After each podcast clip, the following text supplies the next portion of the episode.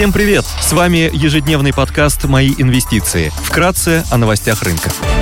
Глобальные рынки. Внешний фон с утра смешанный, фьючерсы на американский рынок теряют полпроцента, Евростокс минус 78%, японский Никей растет на 56%. После вчерашнего ралли сегодня китайский рынок торгуется в минусе. Баррель бренд стоит 120 долларов, золото торгуется по 1848 долларов за унцию, доходность по десятилетним гособлигациям США выросла до 3%. Сегодня в Великобритании опубликуют индекс деловой активности в сфере услуг, API представит отчет о недельном изменении запасов нефти в США, в Штатах энергетическое агентство EIA опубликует краткосрочный прогноз на рынках энергоносителей. Идеи дня. Среди американских нефтяных компаний мы выделяем Halliburton.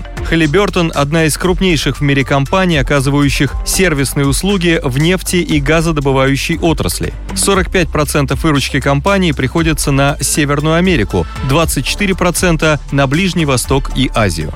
Halliburton – один из главных бенефициаров роста цен на нефть и увеличения кап-затрат в наращивании добычи. Цены на нефть продолжают активный рост на фоне введения частичного ограничения на импорт российской нефти Европейским Союзом. Цена нефти марки Brent выросла с начала марта примерно на 22% до 120 долларов за баррель. Такая ситуация на рынке нефти стимулирует страны наращивать добычу. По прогнозам EIA, добыча нефти в США вырастет в 2022 году на 6,3% по сравнению с 2021 годом, а в 2023 году может вырасти еще на 7,6%. По опросам Федерального резерва Банка Далласа, около 49% нефти и газодобывающих компаний главной целью на этот год ставят увеличение производства. Например, к концу года компании в Северной Америке планируют нарастить добычу на 20%. В первом квартале текущего года выручка подразделения по добыче Halliburton уже выросла на 26% по сравнению с прошлым годом. Менеджмент компании ожидает рост рентабельности бизнеса во втором квартале на 3,5-4%. Компания активно развивается на международном рынке. Halliburton уже имеет обширный портфель новых заказов, запуск которых запланирован на вторую половину 2022 года, в частности, на Ближнем Востоке. Ожидается, что во втором квартале вырастет активность со стороны клиентов на Ближнем Востоке и в Латинской Америке. Выручка от международного бизнеса в первом квартале увеличилась на 15% по сравнению с прошлым годом.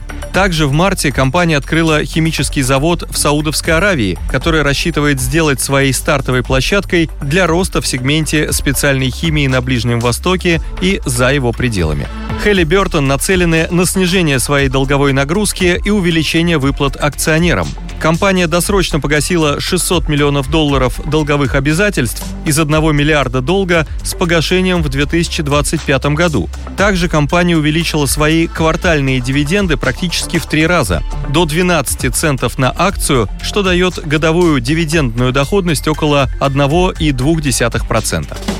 Сегодня проходит размещение десятилетнего выпуска облигаций Ростелекома. Кредитный рейтинг эмитента 2АРУ от Акра. Индикативная доходность не выше премии 210 базисных пунктов кривой ОФЗ или около 11,2-11,25% годовых к трехлетней оферте. Ростелеком – крупнейший в России интегрированный провайдер цифровых услуг и решений, который присутствует во всех сегментах рынка и охватывает миллионы домохозяйств, государственных и частных организаций. Компания предоставляет услуги мобильной связи через Теле2 34% выручки, широкополосного интернета 17%, цифровых сервисов 15%, платного ТВ 7% и другие.